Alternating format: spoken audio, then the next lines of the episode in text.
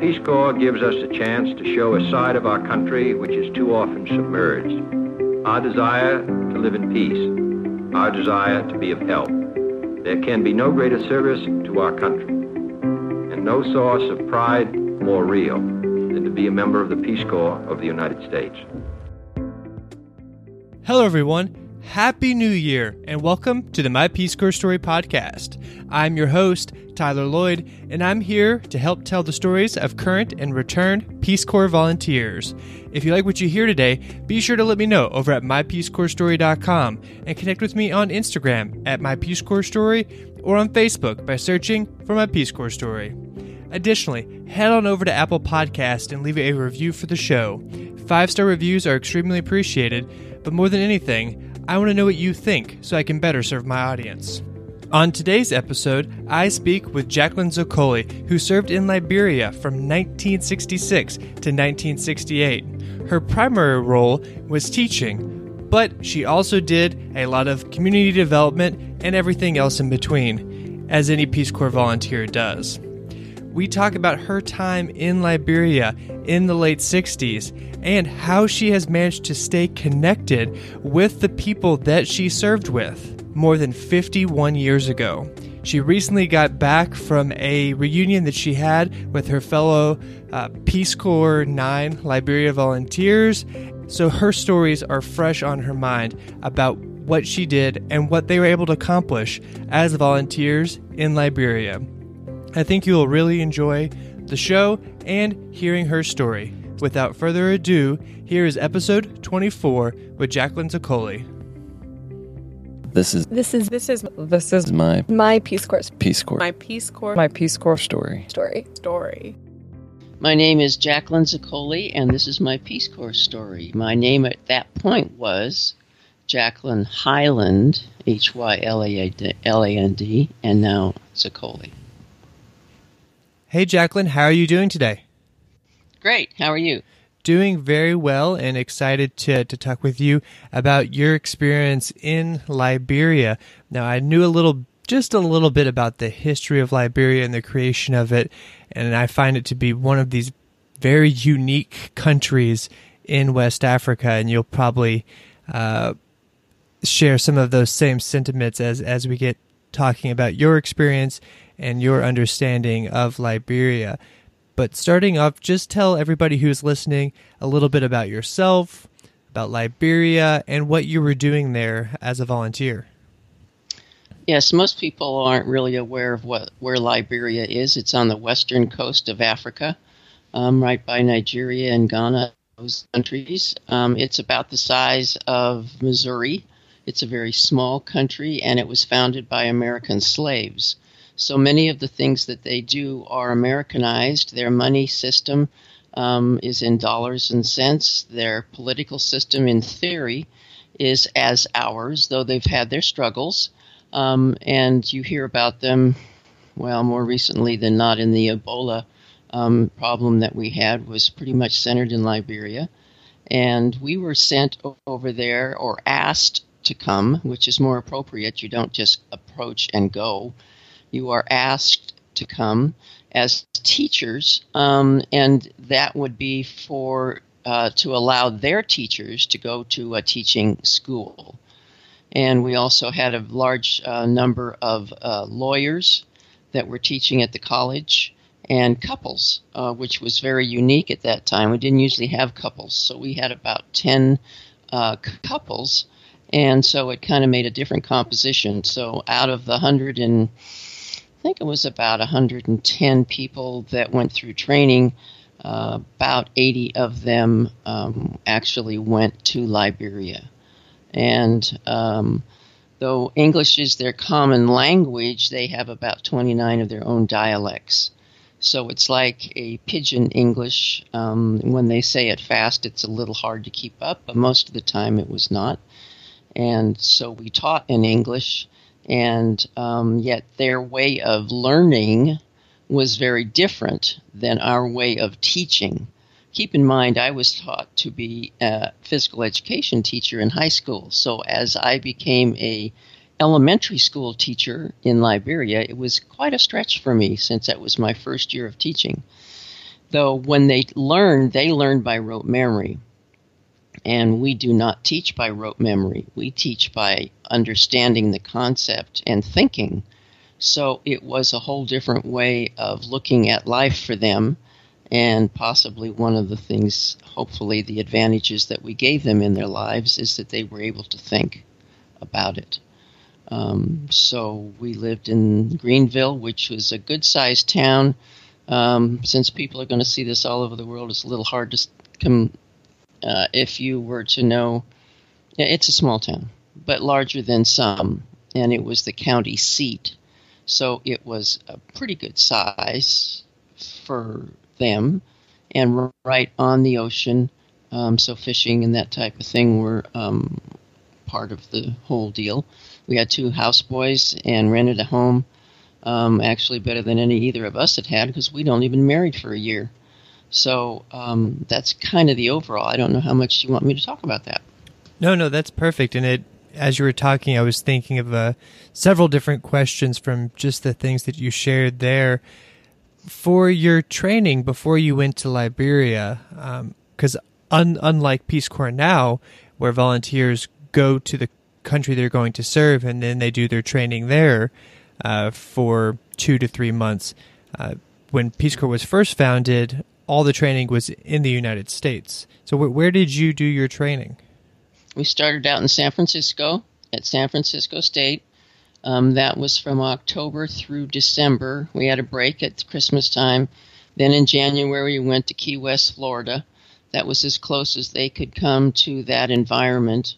And then we did our student teaching there, in the schools there, and then left in the first part, well, the end of January, and then went to Monrovia, which is the capital of Liberia. And the couples stayed with U.S. aid and different diplomats.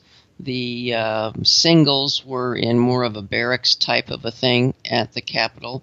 And then in February, we started in different parts of the country. On my birthday, was on my way to Greenville.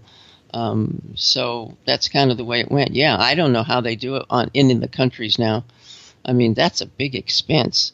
And seeing as we left about 20 people that were deselected, that's an expense to get them back again. So it's kind of amazing the way they're doing it now, but obviously it works, so they wouldn't be doing it.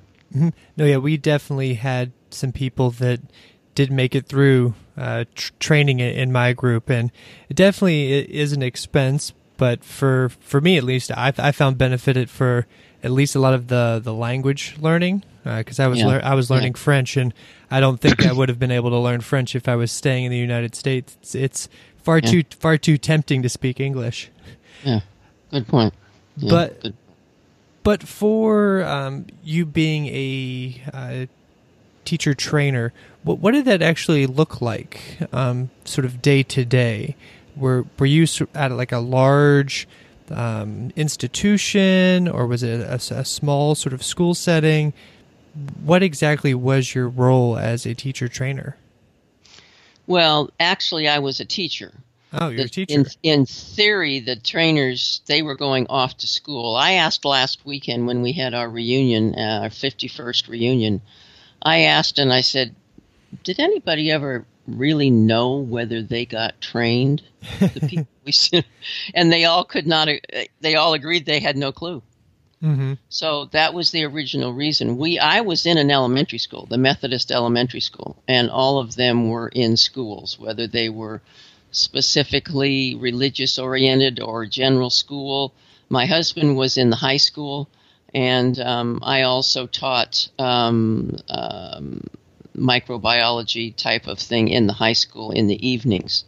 Mm-hmm. So, we were in the community, in the schools themselves, and we never really knew what the teachers were sent to do. And our assumption was that they did get an education, because that's why we were invited to be there, but never saw that. Mm-hmm. Now, I have to say the attorneys who were in the school, the college there, the law school, yeah, they knew, and they had their own students that's what they were, I guess they were teaching them to be attorneys is what they were teaching them to be. But we never really saw or verified that who we were replacing got taught. Okay, so you were more or less a long-term substitute, filling in for somebody so they could go do further training. Right. Yeah. Absolutely. Okay. And for people listening, explain a little bit about your day-to-day of what you were doing as you were living in this small village, in this community. You know, how did you spend your time when you weren't in the classroom? Yeah, that's very interesting. When we arrived, at our home, which was nice, two houseboys appeared because of the volunteers that were there before, and they said, "We want to be your houseboys," and realized that being a houseboy for a volunteer is important. It's critical in a couple of areas. Number one, we couldn't accomplish what we needed to do unless we had one. Number two, we'd be helping out the economy and the people in the country because even though their wage was small, they could then go to school because they had to pay for their own school. So our life was built around, and funny enough, this is really kind of humorous, we would start our day essentially by looking outside. And we were on the main road into town, which was slightly elevated from us. And if it was raining, which if you're in any tropical country at all, it does that quite well. If it was raining hard and there were no kids on the road, we would not have school. So that was the first part of what you do is to look outside and see if there are any kids on the way to school. And then we would walk, it's kind of weird. Then we would walk several miles to the schools. We did have a Jeep. We were the only ones in the area with a Jeep. There were actually four of us in the town, so that tells you it's a bigger town. So we would go to school, never could wear anything like shorts or anything like that. We only could wear dresses for the gals. That was the protocol. And so we would get to school. We would go to school until around noontime, and then come back and have lunch. And as I recall, I can't remember if we actually did anything in the afternoon. I haven't looked at my journal. I did keep a journal for all those years. But we would come back and do our homework and lesson plans and that kind of thing. Or we would have, I also tutored a fellow in typing. I did bring my typewriter. Or I would have Girl Guides, which is like Girl Scouts. I tried to start that. It was very foreign to them because the girls don't have a big role in society at all. They don't play games or soccer. So I also tried to start a PE program, which was kind of funny because they had no clue what to do with balls. So our day would kind of be revolved around that. The houseboy, when they did come, at first, they said, "We want to be your houseboy," and so we said, "Okay, we'll try one of you for a week in the cooking and one of you for a week in the cleaning and keeping the house type of thing." And they both were excellent, of course, so we kept both of them because we needed to have them go to school. And they were probably, 17, 18, easily, because they had to pay for their school and they didn't have the money for it. So we would come back and do our lessons, and then after school, the other events. Reading was a big deal. They gave us a nice big bookshelf full of pocket books, and I had not read that much as a young person. I was only 20, going to be 20. Well, I was 21 when I started, and so to have a book to be able to carry with me. Because when the Liberians are told that you're to meet at 4 o'clock, you'll be lucky to get them there at 6. So the Liberian time is not American time just because, it's just something we want to do right now, and we'll get there. So books were read very easily. You just sit and read for a couple hours until they get there. And so that was kind of the day. We did have other times when we met with other volunteers every couple of months and would have parties and that type of thing. Or another type of a thing would be that when officials came into town, Jack Vaughn was one of the original Peace Corps directors, and he came into town, and since we were the only couples in town, we were delegated to be the ones to entertain. So they would be there, and we would make all kinds of fancy meals that we learned how to do while we were there because the missionaries taught us how. So we were very close to the missionaries, and then we would entertain, and then our Peace Corps Jeep would take them here and there. We were actually a, so to speak, shut-in type of environment. The main road was not opened from our town to Monrovia until right before we left, and we were really the only Peace Corps people, the first Peace Corps people, to go on the road to the capital. So otherwise, we were by plane once a month into Monrovia to get our supplies. We did have Lebanese vendors or retailers in town, so we maybe had as many as 6 or 7 places where we'd get canned goods. Nothing like no fresh meat to speak of at all, unless you count fish. And, of course, there were bananas and pineapples and that kind of thing. But our transportation, there was no need to have transportation because there was any place to go. So, except for our Jeep. So that was kind of the way it was. Did that answer your question? Yeah, and it's interesting. So I served in Burkina Faso, also in West Africa. Ah. And just hearing some of the things that you were talking about are still to this day exactly the same. And it's just so funny, especially, you know, when you said, you know, always taking a book to meetings. I remember that fondly. You know, you always had to have a book with you. Because we said that they were on West African International Time. Wait. Yeah. So, you just brought a book with you. Hey, everybody. Sorry for the interruption. But if you're enjoying this episode and the My Peace Corps Story podcast, please consider becoming a patron of the show. You can do that by going to patreon.com/mypeacecorpsstory or mypeacecorpsstory.com/support.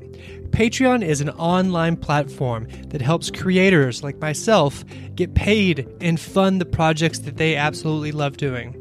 If you want to help me continue to tell stories of Peace Corps volunteers for as little as $1 a month, please consider becoming a patron of the show.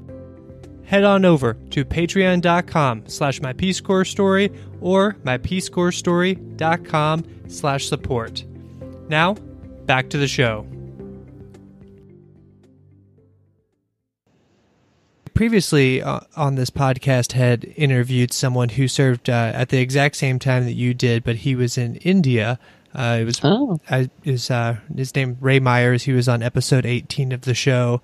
And one of the things that he talked about, or that I asked, was staying connected with friends and family back in the United States, because I was fortunate. I mean, we all walk around with cell phones, and it's the exact same thing in sub-Saharan Africa now as well, where I could talk to my mom every single week.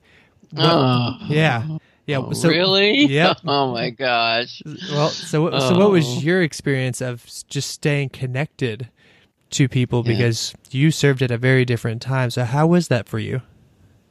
Well, we first of all, we had the only shortwave radio, so we were able to talk to Monrovia, though that's as far as it went. So those international letters, I don't know if you used that or not, where they fold over and you send them. We used that was a constant. We would send them every week. So I could actually type it because I had a typewriter and or write it. So I would send something to my mom like every week. And then the other communication was the Army Corps of Engineers had a place down the road.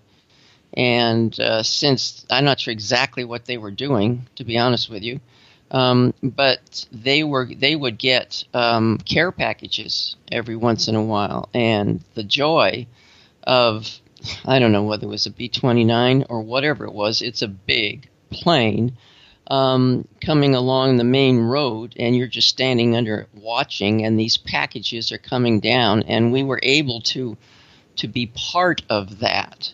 So we would get a literal care package dropped by this huge plane.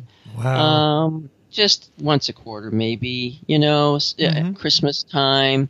And then the packing for that crate of whatever it was a green styrofoamy type stuff that was, it was a packing material that was on a sheet. So we were literally able to make a cone out of it, and that was our Christmas tree. And we would put palm nuts on it so that it looked like ornaments. And we were very thankful to have them to be able to drop goodies every once in a while. Nobody else had luxury at all. Mm-hmm. So very fortunate. But the communication was by letters. And, of course, by the time you got anything like a magazine, which was very unusual, or you got any information, it was months. It was like a month out of date. So you never really were that close to communication with the rest of the world. But with that said, I remember whenever anyone would have a song on the radio, and I'd go, I don't even know that one. And they'd say, you don't? That was in the 60s. I said, yeah, between 66 and 68, right? And they said, oh, yeah, I guess you're right. So there was a whole other world out there that I had no clue about because it was in those years.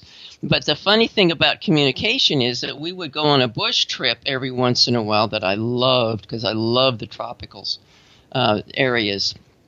And we'd go back there, and one of the first questions they would ask is, why did you kill President Kennedy? Wow. Well, that was a bit hard to stomach. Mm-hmm. Yeah. And there was no real answer for that. He was loved by people even in the bush. Mm-hmm. And you tell me how that communication got there, because I don't really know. So it gets there, and there are no talking drums, I mean, that way, so to speak. But there is communication. Mm-hmm. And now, do you have a favorite memory, or you can share a few if it's hard to pick, but that comes to mind when you think back on your Peace Corps experience? And maybe it isn't one specific event, but just an overarching thing that you remember fondly from your service in Liberia. Yeah, there were a couple. I told you one before, but this one I thought about it later, and this I come back to and think of often. When we did go to the bush, my husband and I, we would go with the missionaries. And there was the main Mr. Carpenter, John Carpenter, and then his assistant. She wasn't married to him. He was an assistant, a younger gal. Nancy was with us, so 4 of us would go to the bush. Well, when we were to stay overnight, obviously we had to stay in their accommodations, which were basically the huts. And we were on hammocks, thank heavens. She and I were sharing pretty much. It was off the ground, let's put it that way. And so she and I were in one, and then the 2 guys were in the other one. And then there was a clothesline between the 2 walls, and we put our clothes up there. And we were told that was because the army ants might come through. And so lo and behold, 2:00 or so in the morning, we start feeling these things biting us. And if you know anything about army ants, they're very destructive. And they'll eat small pets. Sometimes they've said kids or people that get drunk, or they get kind of taken over. We felt these things coming around, and that was why all of our clothes and stuff were up above, because they just come through and just take care of whatever's in the house. You got any food or anything down below, they just eat it as they go through. So we're batting everything around us. We're throwing stuff around. We're trying to get stuff off of us. They didn't hurt us. They just stung. And lo and behold, about 5:00 in the morning, you hear the guys in their hut screaming all of a sudden, oh, army ants. Well, we'd already handled them for how many hours in the morning. But the guys got all the attention, and everybody went over and helped them. So it was funny, but just having that part of the environment to be real close and figure it out. I mean, it was something that they do. They just it's a way of cleaning out the village is when they come through. So that's one of the stories I'll never forget, being in the bush. I just loved being in the bush. Mm-hmm. And do you have a least favorite memory from Peace Corps? You shared one with me. I didn't know if you wanted to share that now with those who are listening. Yeah, that one was not as great an experience. It was a learning experience that made it real obvious why we were there. My husband and I, in the early, either late at night or early in the morning, got a knock on the door. You always say, "Bok, bok," which means knock on the door. Mm-hmm. They knock on the door, and we opened it up, and this fellow was hysterical. He was yelling and screaming and saying that his son had gotten hurt. Could we please come across the river with a jeep and help them? Well, lo and behold, the son had taken a machete and was cutting bush and went right across to his knee, nearly took his knee off. And so we went to help. I didn't actually go. My husband did. And he said that they had packed it with sugar and kerosene. And you can only imagine the pain, the excruciating pain. It's a wonder he wasn't in shock by the time we got there. And I illustrate that because no matter how we tried, and we did have a hospital of sorts, the traditional belief system is still stronger than nearly anything else that you can bring on board. And it just made it real obvious to us that we had to do everything we could to get them to the hospital, to learn these things, to be able to learn how they can help themselves a lot better. And that was one of the key things we focused on more, was to actually get them to be more educated about ways to help themselves instead of relying on the witch doctor type thing or tradition that was not good. So, yeah, that was one of the stories. Mm-hmm. And then what do you miss about Peace Corps? I think I miss the people the most, in spite of the fact I don't communicate with any of my students. It's the simplicity and the beauty of the culture. I've written many poems. I go back to them every once in a while from that time. And one of them was based around the smile. And their simple, beautiful smile and their warm-hearted nature to always make you feel comfortable. I felt comfortable more there than I do many times in my own country. I could walk down the street anywhere and wouldn't be hurt. So it's the smile, it's the warmness. About 2006 maybe, I was in charge of a Liberian symposium in California, and the ambassador was part of it and everything, and we were going to bring more trade into Liberia. At that point, I was promoting that event, and I went to Sacramento in California and went to a church there to help promote the event. I walked in the door, and I think I probably had Liberian clothes on, walked in the door, and it was like I was long-lost family. All they had to know was that I was in the Peace Corps, and they could not be more hospitable. And that's the way those people are. They want you to be part of their lives. They want to listen. They're curious. They're positive. The smile is what does it. I mean, it's a universal language, and that's what I miss, is that openness and that curiosity, probably the most. Of course, I miss the tropics. I miss the tropics a lot living here in Arizona, but I miss the tropics. And the food. But we get that every year when we have our reunion, so it's not so bad. Mm-hmm. And then is there something that stands out that you learned from Peace Corps or that you sort of kept with you and tried to bring into your American life post-Peace Corps, something that sort of shaped and defined how you've lived after your service? Well, that's a million-dollar question. I played for years, actually, with the concept, what the heck did I do there? Seeing as when we had parades, they were common parades. Every time they had a chance, they had a parade. they would march down the street with wooden guns. And later, as they had in the 89s and 90s, they had their revolution and nearly destroyed everyone there. I kept saying to myself, what did we do? What were we able to do? And I asked the group over the weekend, what do you feel that was really important? And they gave me a good 20 minutes, and it was very true. We were able to foster kids. We were able to, and some of them went on to get PhDs. We were able to bring some back. What did I get out of it?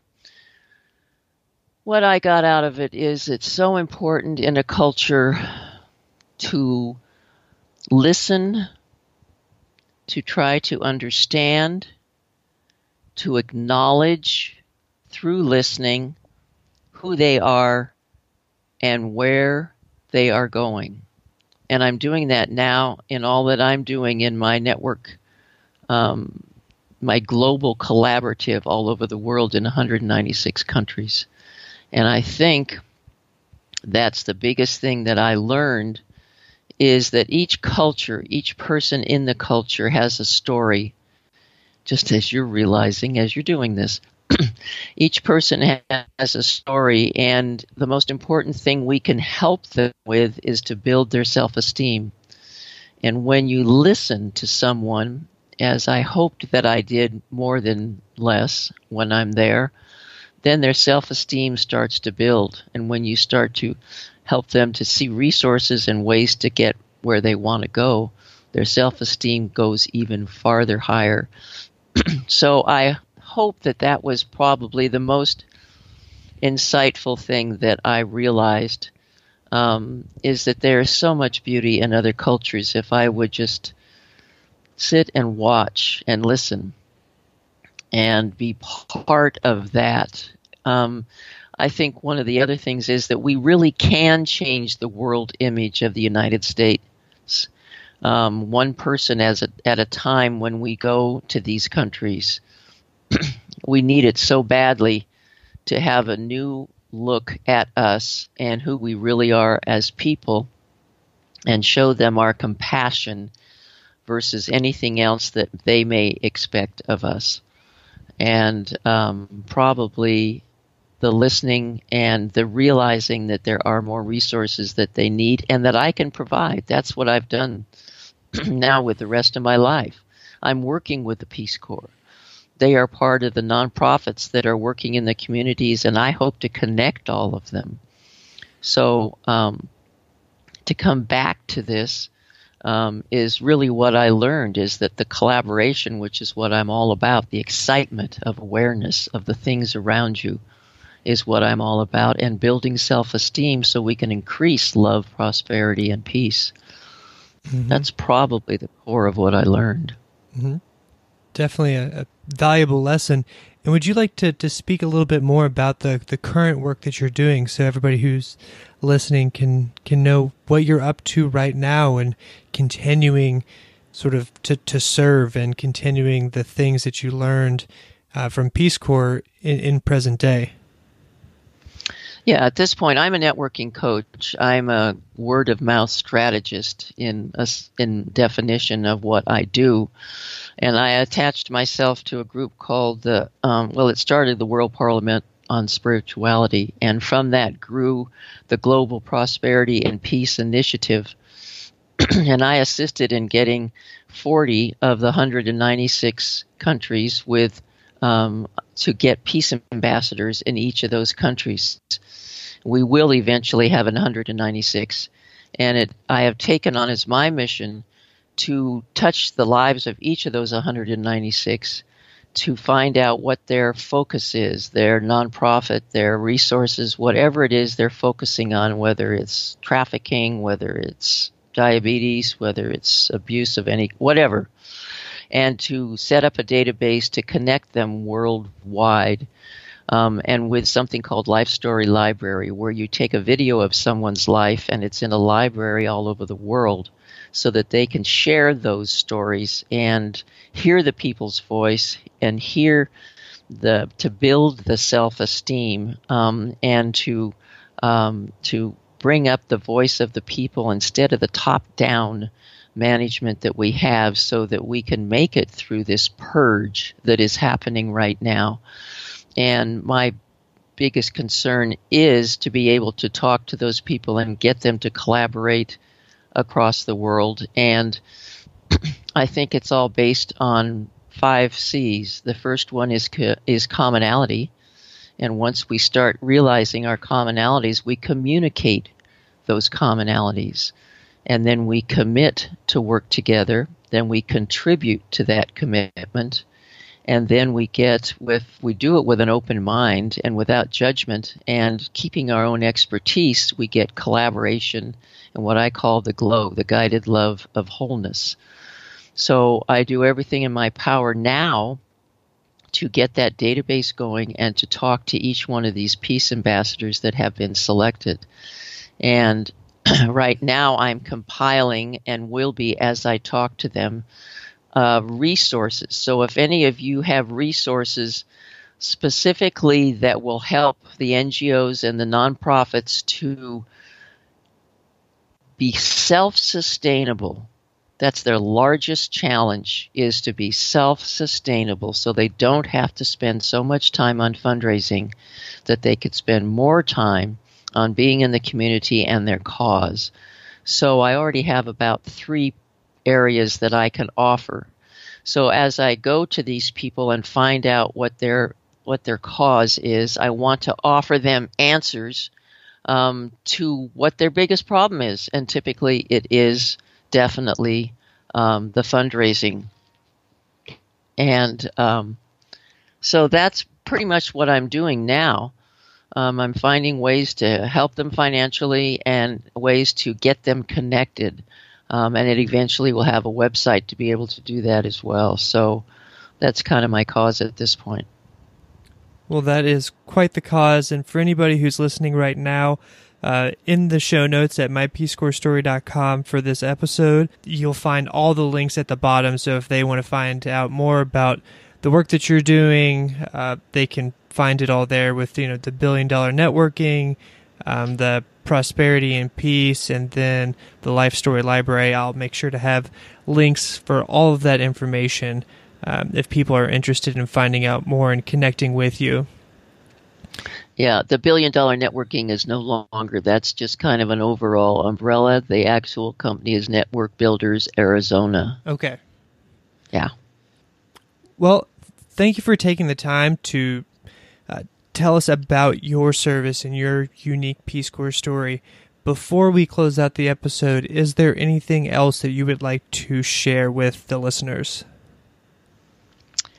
Well, I really appreciate what you're doing, Tyler, because though I have a journal for 2 years and I've tried to commit it to digital, there's a good chance I won't make it. And what you're doing is so valuable, because there is so much to share. Every time we have a reunion with our group, and I say it's been 51 years. We haven't had 51, but we've had a lot. Every time we do that, there's new awareness. There's a new appreciation. There's a new reality that none of us went into this whole thing with judgment. We went in with an open mind to serve and to promote and increase love, prosperity, and peace. And what you're doing is literally propagating that, making that blossom and bloom, and helping people to work together, just as I am, in collaboration. You're doing it in the Peace Corps community, and I really appreciate that. I really do. Thank you very much.